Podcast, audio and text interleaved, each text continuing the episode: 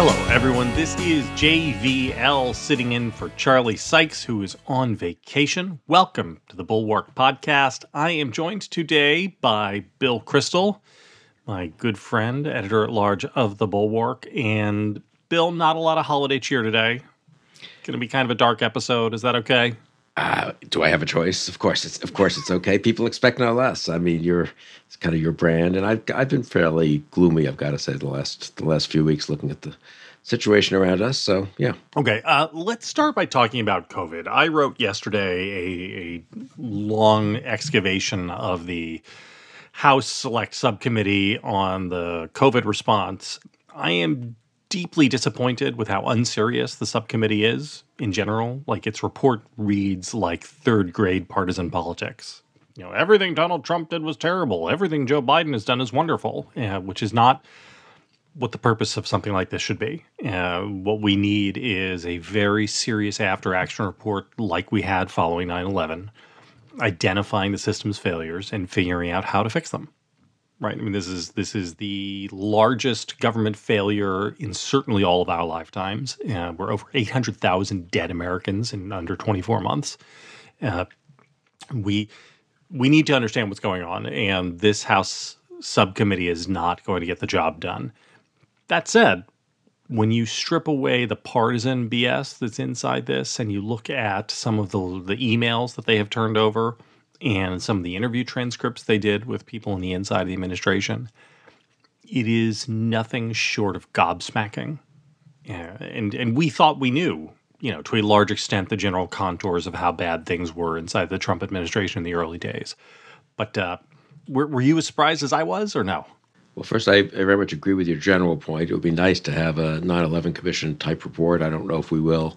Uh, maybe we'll have to put that together the way you did in the newsletter yesterday. Will Saletan had a good piece in Slate, and we just pick out the uh, key facts, the key uh, contemporaneous uh, documents, and make those uh, famous. And I mean, the narrative isn't that complicated. It's the good news. It's not we're not dealing with foreign terrorists assembling in 10 different places and how did they get in and, and, we're not even really dealing with kind of the level of complexity of why did the FBI and the CIA not talk to each other, right? We're dealing with, I think, a couple of pretty straightforward things, and you make these points well in the newsletter. I mean, one, Trump, and the total irresponsibility and beyond irresponsibility, just not caring, not caring that tens of thousands, ultimately hundreds of thousands of people would die because he wanted to make it look better and he wanted to uh, say what he wanted to say and and and he did say what he wanted to say. We all said at the time how irresponsible he was being, and, and we were right. I think it's an important point, actually. Let me let me make the second point for uh, now, and then we should come back to Trump. Is I think people are, are still sliding too quickly over the how unbelievably bad that was, and sort of a sort of unusual in American politics. Presidents make plenty of mistakes, but this kind of willful uh, willingness to uh, consign tens of thousands, hundreds of thousands of Americans to an unnecessary death is kind of something else. But the second thing is the system also. Well, I guess two more things then. Second is the degree to which people uh, in his inner circle, the decent people, the public health professionals, I guess calculated that they were still better off going along. They could stop some bad things from happening. They undoubtedly did stop some bad things from happening and maybe helped accelerate a few good things. But the degree to which they kept quiet instead of speaking out is really astonishing. I remember when Olivia Troye defected from the Trump administration and uh, came over to defending democracy together and Republican voters against Trump. And I, you know, we talked a lot. I talked a lot with her during that time. You talked with her too. I mean, the degree to which, I mean, even she, and she's been wonderful. It took her a while to get out of the mindset of, well, we, we have to just stay in there and make it as good as we can. And again, I don't think that's an unreasonable thing for people, for public servants to think, but uh, they could have done a lot of good for the country by blowing, some percentage of them could have left and blown whistles or stayed and blown whistles, incidentally, and make Trump fire them, uh, as opposed to uh, confining their their uh, disagreements to emails, or in the case of Deborah Birx, you know, not going to a particular session, just absenting herself from D.C. on that day. Oh, and then the final point, and, I'll, and, then I'll be quiet, and you should we should go through all of them, because you, you've thought studied this stuff carefully. Is the system itself? I'm leaving aside the individuals, the public servants, uh, the appointees. Uh, there were pretty big deficiencies in the system itself, and those we've seen carried on, I think, into the Biden administration. Yeah. For instance, the FDA process on approving the rapid test, right? We can, we go into whole. This is one of the things where absolutely a failure of the Biden administration. The FDA has uh, a kind of ridiculous amount of box checking that has to be done to approve tests. That's the reason we don't have t- adequate numbers of tests right now. This should have been solved back in February of this year. But anyway, can we talk a little bit about the Deborah Birxes of the world? I have taken a very hard line against Deborah Birx, and she seems to me to be an especial case of somebody who was willfully going along not only just going along and keeping her head down because she thought she could do good, but alibying Trump where needed, you know, stroking him, saying publicly things about the president's intelligence and intellect, which were simply false, which she didn't believe, nobody believes, which aren't true. And all of which is done under the guise of, well, I had, if I wasn't there, then it would have been some MAGA head Yahoo. Then it would have been Scott Atlas, you know, running it. And maybe that's true. There's something to that. But on the other hand, at some point, there is also, as you say, the opportunity cost of not going out and starting a public crusade from outside the administration about what's happening. And this happened during the Trump years over and over again at every level. You know, Jim Mattis leaves and, you know, he writes a very nice, strongly worded resignation letter and then he disappears from public life. John Kelly, right, first chief of staff, he he leaves and then goes off and whispers to Jeff Goldberg at the Atlantic, presumably on background, but never says another word publicly. The number of people who over and over again just decide people who had real power, who if they had decided I am going to turn myself into a martyr here, and and really just bang on about this might have been able to move things might have been able to make a difference might have certainly hardened public opinion in, in a useful way so much of what happens in these things is the complicity of not people not being willing to take stands. And I don't understand it. Maybe it's always like this. Is it always like this? Is this human nature? So I would distinguish a couple of things. I mean, I think it's a very good question, and, and you're I think you're right in general to be really outraged about it. Now, if you're in there and you're doing good, let's say you're the person at the third level who's running the vaccine process and you're arranging to buy hundreds of millions of them and you're working very closely with the CEO of Pfizer and everyone else and you know you loathe Trump and you think he's doing a lot of damage but you just you that's your job and you think it's good for the country to get these vaccines as soon as possible I have little problem no problem with that and little problem as you then go on some spectrum over towards Deborah Birx and or, or towards even worse rationalizers and sort of sycophants. Um, you know, there's somewhere there are different gradations of why you could or should have stayed in. But I think you you you point to a very important part, which is once you're out, why keep quiet? For me, that was the Mattis Kelly dereliction of duty. And, and again, it's one thing, okay, why should they just pop off, you could say, in the middle of 2018 or 2019? What good is it going to do? Trump's president until November 2020. Maybe they still have some access into the administration. They can still do some good. We get back into that somewhat grayish area. But there was an election on November 3rd, 2020. Yeah. For me, that's the decisive sort of moment at which anyone who's no longer in there, and probably some people who are still in there, need to say, I have seen this person up close.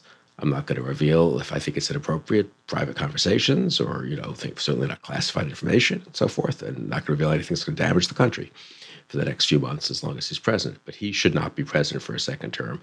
And what is so astonishing is how few of them uh, really a handful only, Olivia Troye and Elizabeth Neumann and a few others, were willing to and say. And Alex Vindman, right? I mean, that's about it. Yeah, I yeah, saw him up close, is... and he should not have a second term. And, you know, Vindman, somewhat different. I, I love Alex, but yeah, he testified for Congress and then was, yeah. uh, was asked to and did his duty. So that's also another case where uh, uh it's a slightly yeah, different. He did case, his duty, and John Bolton didn't. You know, John Bolton saved everything for his book. But Bolton did, to his credit. I would say Bolton went further than these others because Bolton, you know, for well, all the, fair enough. At least all, he put it in a book.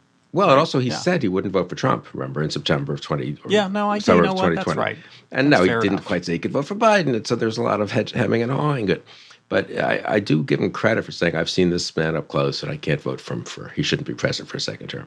The failure to be willing to say that, and again, Deborah Birx could have said it on October 30th. I mean, she didn't, she could have done as much good as she could do for the country, and then you know dramatically resigned a week before the election. That would have been important. but no, they didn't. And uh, maybe there's some norms of public health, as there are of the military and others, where you kind of keep your head down and do your job. Again, the military guys could tell themselves, we could probably prevent a lot of damage after November 3rd and before January 20th, and some of them did. And again, I don't, so I hope oh, some of them got fired, like Esper. But, you know, so again, there are these slightly complicated calculations. But I'm totally with you in general. And especially on the on COVID, what's the actual? I mean, there with all due respect to Deborah Birx, there are a lot of intelligent public health officials. And Trump already was listening to the Scott Atlases of the world, right? I mean, it's not yeah. like Larry Kudlow and, uh, more importantly, uh, Peter Navarro and those people weren't already in the White House and pushing things. How much stuff? How much? How many bad things did Deborah Birx stop? I mean, maybe she did stop some. If so, she should say so.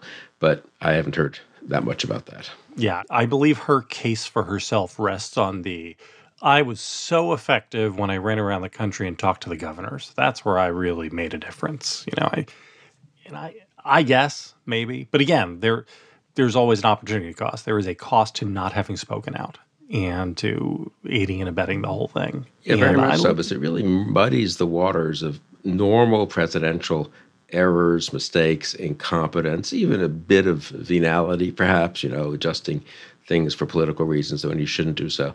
It muddies the all those things which are American politics or politics as usual and Trump's behavior. And, and the line gets blurred in a way that it, it needn't be and shouldn't be, because this was a kind of malfeasance, misfeasance, I don't know what the, what the right word is, uh, dereliction of duty that, that you don't we don't thank God see every day. And we saw it with him, on, of course, on, on on COVID. We saw it with him on on democracy. So real, real twofer there, you know. I mean, yeah.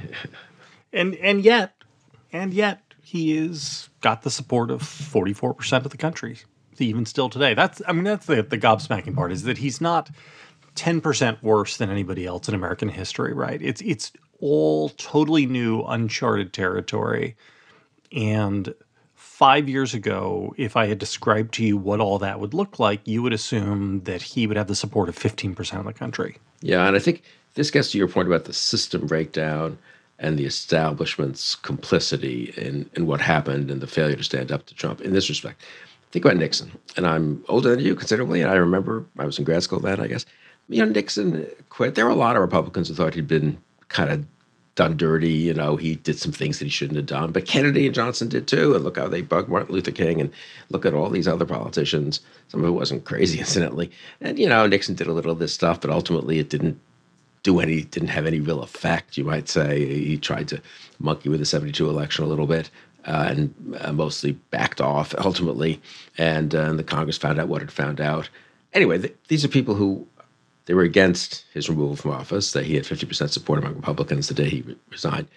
And I, I imagine if you had polled them two years later, three years later, they would some number of them would still have had a favorable opinion of Nixon. His favorable wouldn't have been at you know 10% among Republicans. It would have been 30 or 40 or maybe 50 even. Uh, but but the establishment was strong enough then that it was not respectable to go around being a pro Nixon Republican in 1976 or 78. You didn't have to go around denouncing him. You could privately have coffee with him and get his advice on foreign policy. There was a gradual rehabilitation coming. What he did was a lot less bad than what Trump did, obviously. But but even so, the establishment was strong enough, the norms were strong enough, the safeguards were strong enough that it was everyone understood you couldn't allow that. And so people, even like Reagan, who had defended Nixon until pretty close to the end, they didn't make an issue of it one way or the other, but they certainly didn't embrace Richard Nixon. That's, of course, the huge contrast with Trump, who's so much worse and so much more embraced to the point that he's now, the, of course, the leading candidate for the Republican nomination in 2024. You have a piece up today saying that it turns out that the 2020 election was not D Day, it was Dunkirk. And that's very profound analogy you, want to just just sketch it out for, for five seconds for people who haven't read it yet. I've been using that analogy a bit, like in you know, just remarks and uh, informally, and I, I'm now worried, of course, that I, of course, I got it from someone else, which is entirely possible. Who can remember whether you said it to me or Pete Wehner said it to me or Mona Charen said it to me or, or it came out of some discussion with someone I don't even know, uh, you know, after an event somewhere. But, but I think maybe I thought of it since I'm kind of a Churchill uh, fan, so maybe this would have occurred to me before others. No, so my the simple thought is we kind of hoped the defeat of Trump would be D-Day. It would not it would not be the end of the fight. It wouldn't solve all problems, but it was sort of a key inflection point where after that you could see your way to the end and you would get to the end and in the case of d-day what a, year plus and a year i guess and you know whatever the timetable would be for trump and trumpism. Uh, instead it turned out to be dunkirk well it isn't that for the reasons we just said he's the leading the republican party's gotten worse not better he's the leading the best chance to be the republican nominee in 2024 uh, anti the anti-democracy forces and the anti I don't know what the right word is. I use sanity in the piece, I think, but sanity, rationality, the pro conspiracy forces are as strong or really stronger than ever. So it is more like Dunkirk. The, we escaped the worst case, and we shouldn't ever forget that, which is Trump being reelected. I mean, that really is a very big deal. Uh, we were on the live stream the, a week or two ago, weren't we? And you, you made this point, I think, that, well, you know, 2020 was a bad year in some ways, but the one thing you got to say is that Trump did lose, and then January 20th, he did leave office. And that's not nothing. And, and we were right that we could not afford for him to be reelected. And all the conservative establishment types who were, oh, well, I'm, I've got a more sophisticated view. I'm not never Trump. I'm maybe Trump, or I'm sort of Trump. Trump skeptical. Yeah. I'm just Trump skeptical. But at the end of the day, you know, I think maybe there's, a, I mean, that very important to to acknowledge the, how important it was to defeat Trump, and also to, I think, uh, wrap that around those people's necks, frankly, and a total lack of judgment and understanding of what was at stake. Having said that, it is like Dunkirk in the sense that we escaped a very bad situation, uh, lived to fight another day. The system lived to fight another day, if you want to put it that way. Democracy lived to fight another day.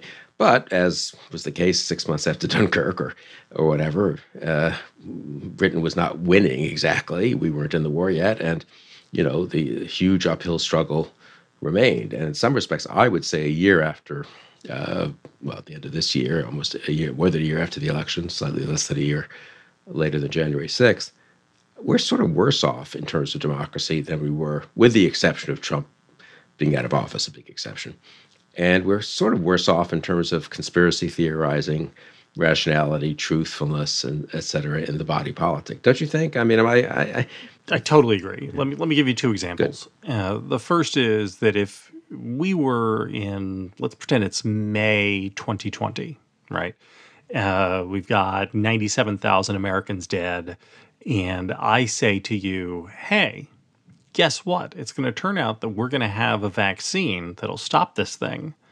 And, but we're going to have 30% of the country, most of whom are concentrated in a single political party, and they're going to refuse to take the vaccine. Do you think that sounds realistic? I think most people would have said no. Most people would have said no, no anti-vax will be a standard 8 to 10% because you always have a standard 8 to 10% of the cranks and they will be evenly distributed because it's just crankiness it's just right. weirdness and uh, and everything will be fine. It turns out that not only has the percentage of people who are anti-vax been much much larger but that because they've been concentrated in a single political party they have become a constituent group that even the pro-vax people in that party feel like they have to pander to. That's crazy and not something we would have expected. Uh, point number two in May of 2020, many people, including the two of us, believed that the Republican Party and Donald Trump would wind up being abjectly anti democratic and willing to attempt to overturn an election. People told us we were crazy, but we thought that we knew that. By the beginning of 2021, we, we all know it, know it. And yet people seem to care less about this sort of authoritarian streak, right. which is now comprising a very large part of one of our political parties, even though it's no longer theoretical matter. It's not an academic question. We now we now have the proof. We've seen the evidence. We've seen it happen. And yet the rest of the country is just kind of, well, you know, that's yeah. a problem. Again, all of these problems are society problems. They're not even really elite problems. You know, it, we get here because Susan Collins says, I'm not going to vote to convict Donald Trump on impeachment because I think he's learned his lesson, right? I mean, that, it's those little steps that you take along the way. And it's, it's the, the, the voters and the people who look around and say, well, you know, I guess, you know, we've lost several hundred thousand people to COVID. And sure, that January 6th thing was bad. But uh, I don't know, gas prices are high. So maybe we'll vote for him again. Like, this is yeah. No, another way of putting it. I mean, well, I think that's good. Is if you had said to us there's going to be January 6th, it's going to make Trump's going to lose and then try to overturn everything, both with his own Justice Department and Defense Department and with Republicans at the state level, and then January 6th. So on the democracy front, it's going to be unquestionable that he's anti-democratic, that the people who worked for him were engaged in such an anti-democratic conspiracy, an attempt at usurpation, really, um, that the authoritarianism becomes, you know, front and center. Uh, would we have said, yeah, but still in December of 2021, the party is going to be as Trumpy as ever, basically, certainly more, I'd say, broadly anti democratic down to the state and local level, Republican Senate candidates competing with each other to be demagogic, authoritarian, violence in, in, inciting, and so forth. And on the COVID front, we're going to have a vaccine in January, because it was December, right? That we got it really, and it's going to work. But on the public health front, people are going to be a third of the, well, almost a third of the country is going to be crazy. And some and the system's not going to be fixed much either, even though we're going to have a better administration. And so we're not going to do an ex- a really very good job, unfortunately, in saving lives and keeping people healthy.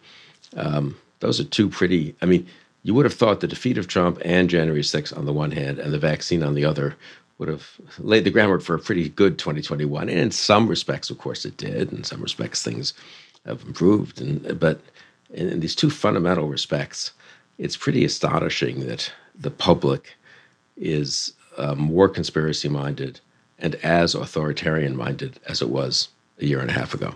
Yeah, it's really, this is, boy, I mean, we've talked about this so many times, but there is a question of whether or not decadence is at the heart of it, right? I mean, so people people talked themselves into believing, I think, over the last 10 years or so, well, you know, the, look, the, the public seems like we're a bunch of decadent, unserious people.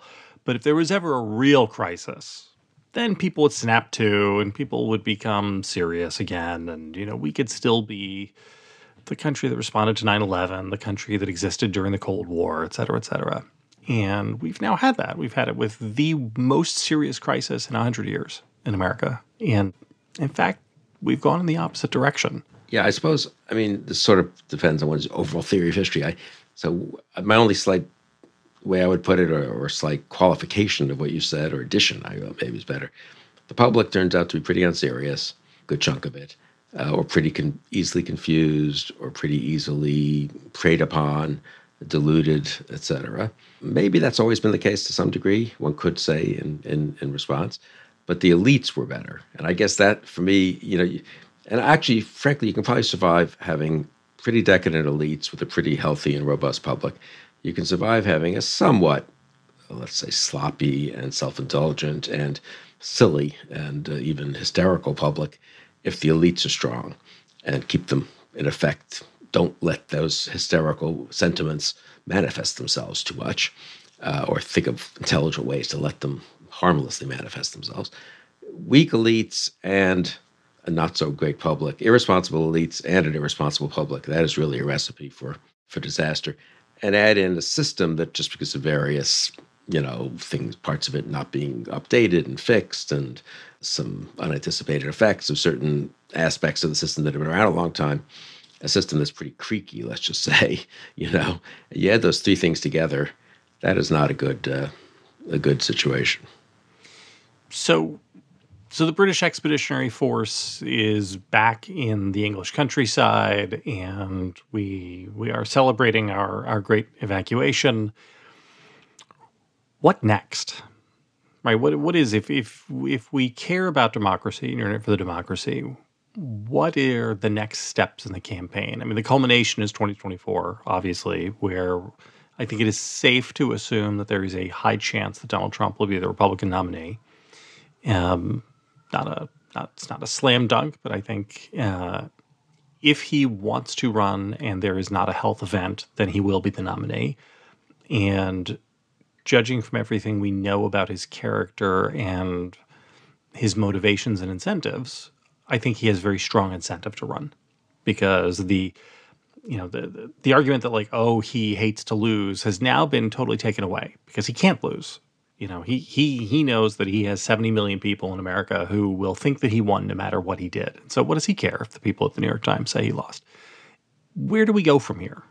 a good question. I mean, and of course, all these analogies are, are limited, and and and as we've learned in the last several years, forecasting the future is very difficult. I mean, some of these things could change faster than uh, than we fear. You know, uh, it could be a little more of an upside shift than we expect. Just as there was so much. More. Name the last time we had an upside shift anywhere in the world. Uh, yeah, well, think about that. 1989. I mean, that was the huge, yeah, the huge that's surprise. the last time. This is maybe, this is maybe. you yeah. know, George Will George Will used to say that as a boy he would watch, uh, watching the Cubs. He would he would you know his favorite player. He would think to himself as he struck out over and over again. Well, he's due. He's due. And it wasn't until he became a little bit more sophisticated at math that he realized that a 130 hitter is never due. yeah. We are not due. Well, maybe yeah. So, with, uh, fair point. That was that was a good dark JVL point. But of course, maybe we are actually are 270 hitter, and we and we're just hitting you know 190. This for, country for is now not a 270 something. hitter. Um, I mean, I guess my other point I'd say is uh, obviously 24 is huge, but 2022 is very big.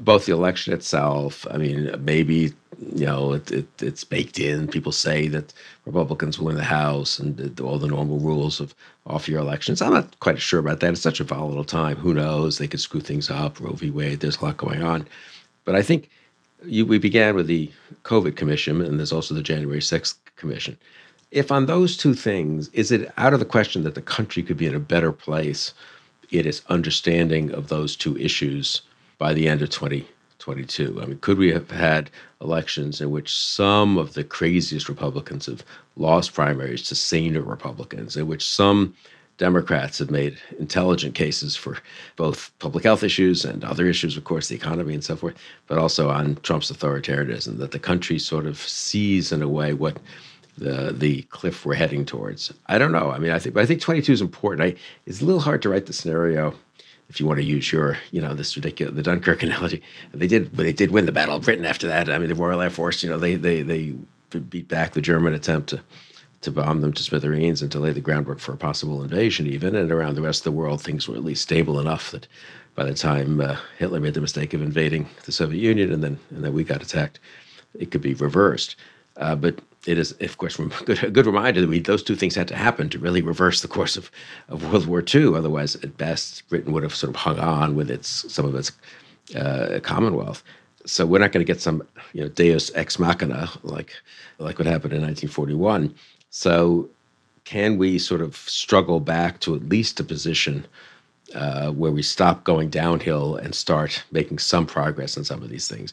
Am I crazy to think the January 6th committee could be meaningful? I mean, I, am still struck by the reaction to Liz Cheney. I was talking with Pete Wehner about this yesterday, actually, we got together.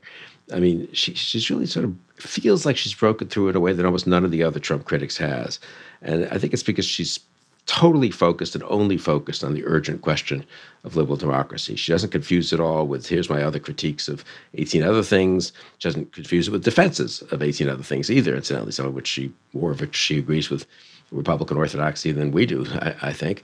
But maybe there's some sign there that but of course then her race becomes important and the reaction to her victory or defeat becomes important. So I I, I'm just I'm struck and my instinct is that 2022 is a very important intermediate year here. And if things slide downhill in 2022, culminating in a bad election in November, um, that's a tough hole to dig out of in, in 2023 and 2024. Yeah. And, and, and finally, of course, a lot depends on the Biden administration, right? I mean, they'd be helpful if they didn't mess too many things up and if they had some successes and got some luck, and maybe they will.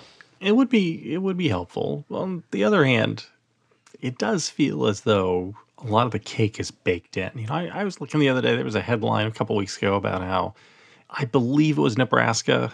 It could have been Oklahoma, but one of those two states, I believe it was Nebraska. Again, this is like three weeks ago, had just recorded the lowest unemployment rate in the history of unemployment. Yeah, I think rates. it was Nebraska, right? Right. And I thought to myself, okay, I've always been told it's the economy, stupid, and if people are getting jobs and wages are going up, then then that's all anybody cares about. And this is this doesn't register. Unemployment keeps ticking down. You know, there there are good indicators out there as well, but the Biden administration eh, doesn't get credit for any of those uh, with voters, and somehow finds the sour spot on a lot of stuff. They found the sour spot on Afghanistan. they found the sour spot on the child tax credit, which mystifies me. Yeah. I was convinced the child tax credit was going to be a transformative piece of legislation that was really going to going to open the way for pro-family populism for Democrats. And instead turns out to be becoming something like the the Cadillac driving welfare queens or something, you know, where it is now an advantage issue for Republicans, which I do not understand at all. Um, I don't know. And I look at it and I, you know, again, historically, so so the the the three most recent reelected presidents are are Obama, Bush, and Clinton. Obama and Bush had vast reservoirs of goodwill leading into their reelections, just personal goodwill with voters. Voters really liked them. Bush had a he was a wartime president and he was making an explicit case about the war being prosecuted. Biden does not have those reservoirs of goodwill with voters to draw on that Obama and Clinton did. Uh, and I think that that is telling. You know, obviously the you know, the environment's changed. We're more polarized. Even getting like 52% approval is a Herculean task. But it does feel like all this is moving to a place where the center can't hold, right? I mean, at some point, the polarization becomes so deep that nothing works. No? Yeah, I mean that's that's yeah. The, I mean, your focus on polarization, I think, is is right, and I with the caveat that, as some people have pointed out, it's it's not a symmetrical polarization. It is polarization on both sides, to be sure, but with a kind of uh, radicalization on the right that's really extraordinary. And so the the polarization slash radicalization uh, makes it uh, very hard just to govern, obviously, and Biden's found that out for the 50-50 Senate. But I agree, something like the child, the, the lack of agility by Biden and by the Biden administration, whether it's on separating out the child tax credit and bringing that to the floor, sitting down with Romney, working out a deal and bringing it to the floor, and let McConnell and the Republicans try to filibuster that. That's that's not such. A, some of them are on the record as being for versions of that, and that's a cleaner vote than some complex bill with 15 different programs in it or something. Some of which are pretty dubious, in my opinion. Uh, this is one that has had conservative support. Anyway, lack of legislative agility, I would say. And again, on COVID, which should be just a laydown that if we, we got an administration that understands and cares about public health as opposed to one that was that didn't. Um, I'm worried that he's botched the testing so much, an issue that we've all been we've been obsessed with, following the lead of many other many actual public health experts. The rapid testing and somewhat botched the and the booster uh, rollout, if, if, not the vaccine rollout itself, uh, sufficiently that it's now murkier. Having said that, uh, so it is bad. It's, not, it's bad. Having said the irresponsibility of the conservative elites, if I can just come back to my favorite theme, the Wall Street Journal had an editorial. I guess it was yesterday, maybe.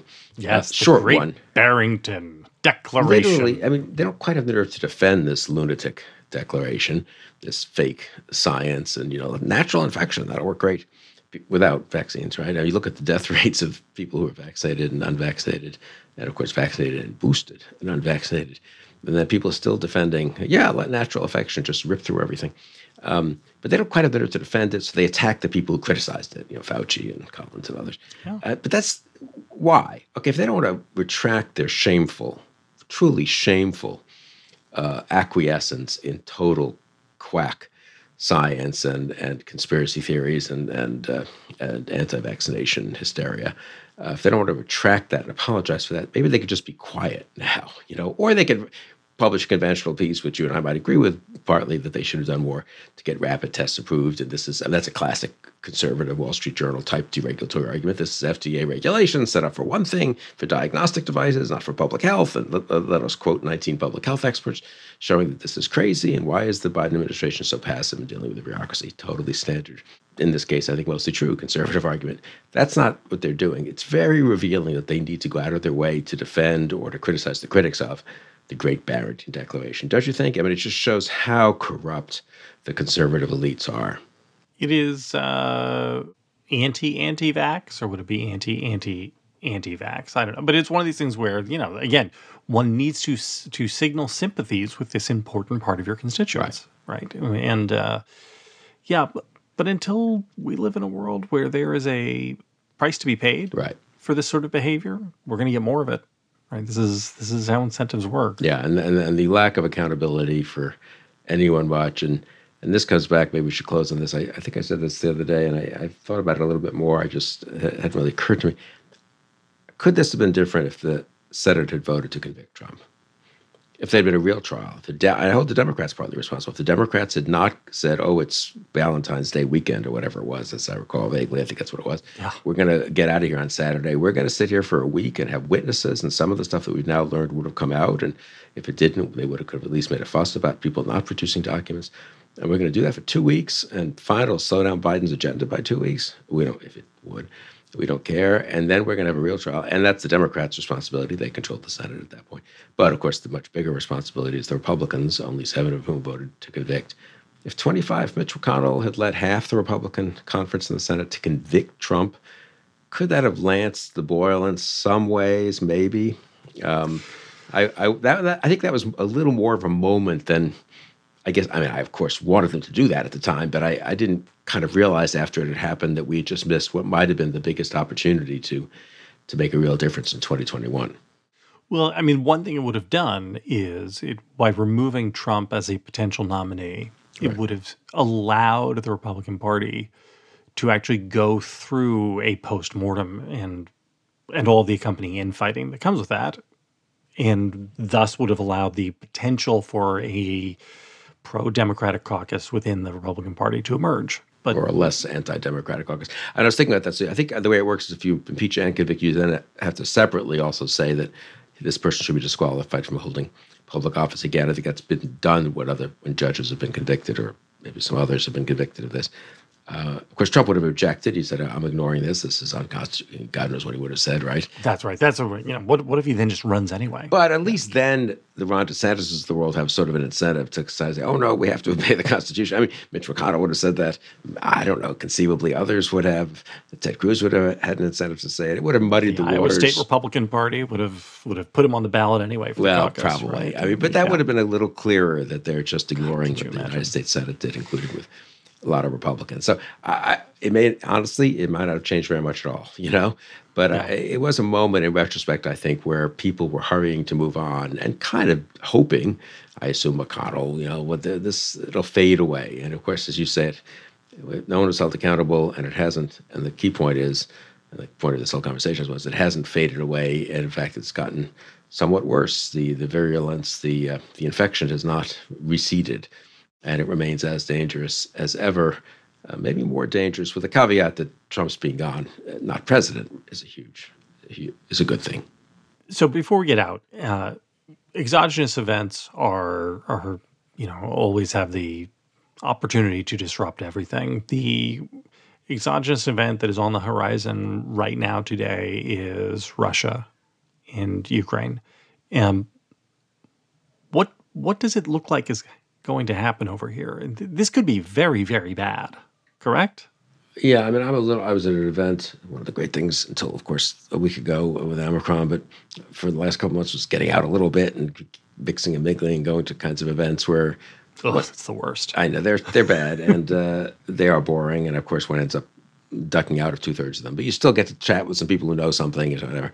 So I was surprised at this particular event how many people. It was, I guess, off the record and all this. How many people thought Putin?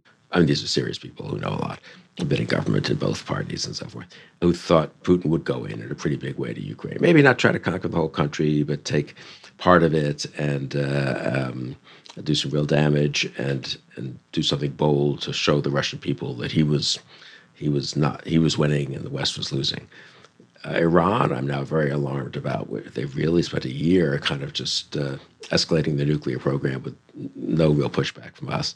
God knows with China. So yes, there are major foreign policy challenges. I'm much more alarmed about them than I was just a month ago. Uh, the- and I'm again, the Biden administration, I think directionally is okay on these issues. You know, they're not doing anything terrible mostly, but the Afghanistan pullout, which ironically is the one thing they did that was popular in the polls, uh, not the one, but a, a thing they did that was popular as an idea.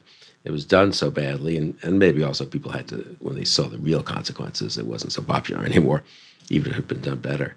That conveyed, well, who cares about the polls at some point on foreign policy issues? It conveyed to the world a sense of weakness that I, I, I mean, I was against it. I was very critical of it. I wrote things in the Bulwark, as you recall, that were critical of it. We all did.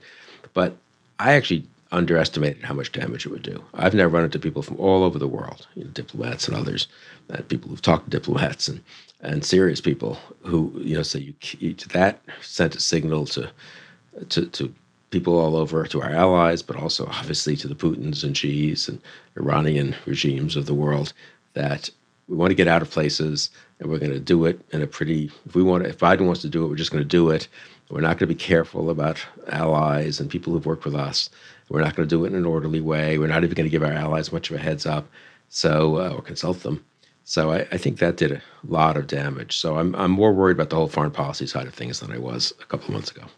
What does Europe do if if Putin moves into Ukraine? I mean, this is there's the American component to this, but there's also the European. Yeah, they're not going to do much. We are not a reliable. We are not a reliable ally, right? And yeah, I mean, they're at best always queasy about dealing with in a tough way with Putin. They're a lot closer, and they also don't have whatever our tradition of standing up quite to to Russia, you might say, in some ways. But uh, they're certainly not going to do anything. Gas. They're certainly not going to do anything if we don't, and the and the gas thing will be a huge issue. And uh, that that again, that early signal that Biden sent, and I was unhappy about it. I think we criticized it in, in the bulwark. But oh, the Nord Stream two, the yeah, Nord Stream two. But you know, you sort of horrible. think, okay, that was one decision. We're going to move on. One one sometimes underestimates. I think it's true really in foreign policy, especially how much a few decisions that stand out and that we here kind of lose sight of in the maelstrom of events uh, can really damage U.S. standing. And I'm, I'm pretty worried about the Biden administration's standing uh, among our allies and um, in, in, the face of our of our rivals uh, a year in. Well, Bill, thanks. It took us to yeah. Great. I, I, I think uh, I really uh, helped you, Jonathan. Here, you know, you came on kind of darkish and uh, worried, and I've I've just been Mister. Charlie is never going to let the two of us sit down together on his show ever again without having him or Sarah or Mona or somebody to to bring a ray of sunshine here. 2022, it'll be even worse. Yeah, I feel bad that we're we ruining Sarah's. For Sarah, she always wants to be upbeat, and she's going to listen yeah. to this. She's a pretty diligent listener, and I don't know. I feel bad. I'm sorry, Sarah. I apologize on behalf you of know, JVL. And, I just do want to, in defense of of what we have just done here for the last 40 minutes, though, I would say that I don't think we engage in catastrophizing. No, I think that we have been basically right about everything important over the last two years, the bulwark. Uh, about COVID, right about Trump, right about authoritarianism. Uh, and it is desperately important to be clear eyed about these things because wishing them away or fixating on best case scenarios or pretending, well, he's learned his lesson this time, that is the road to perdition. And the the only way to fight for a better future and to try to make things better is to be clear-eyed about about the present and to have a sense of urgency. Uh, I think, yeah. which I really think a lot of people who are otherwise, you know, kind of fairly sensible about things, just for some reason or other, don't quite have. Maybe because if you see it, how Cliff, you see it clearly in a way that gives you a sense of urgency. There's a real responsibility then to to act and not to sort of evade some of these choices. All right, Bill, happy holidays. I will see you uh, in the new year. Everybody, thanks for joining us. Charlie be back soon, I promise.